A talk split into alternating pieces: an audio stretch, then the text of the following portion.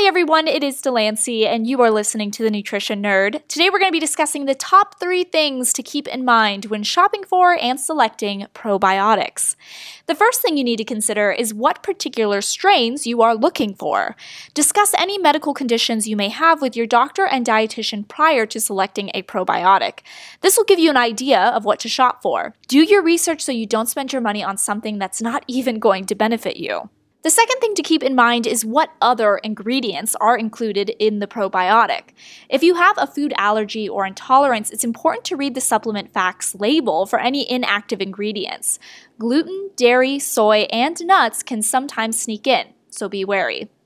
And third, according to Food and Nutrition magazine, you want to look for a supplement that contains at least 10 to the 6th power or 10 to the 9th power CFUs or colony forming units. Recent research has found this range to be the minimum amount of CFUs that must reach the intestines in order to provide any sort of health benefit. And finally, I want to remind everyone that food can also be a source of probiotics. Probiotics don't just come in plastic pill bottles. For example, many fermented dairy products are great sources of Acto-Lactobacillus strains. Probiotic supplements are considered safe for most populations, however, supplements are not heavily regulated, and probiotics in particular are not recommended for the critically ill or for those with heavily compromised immune systems.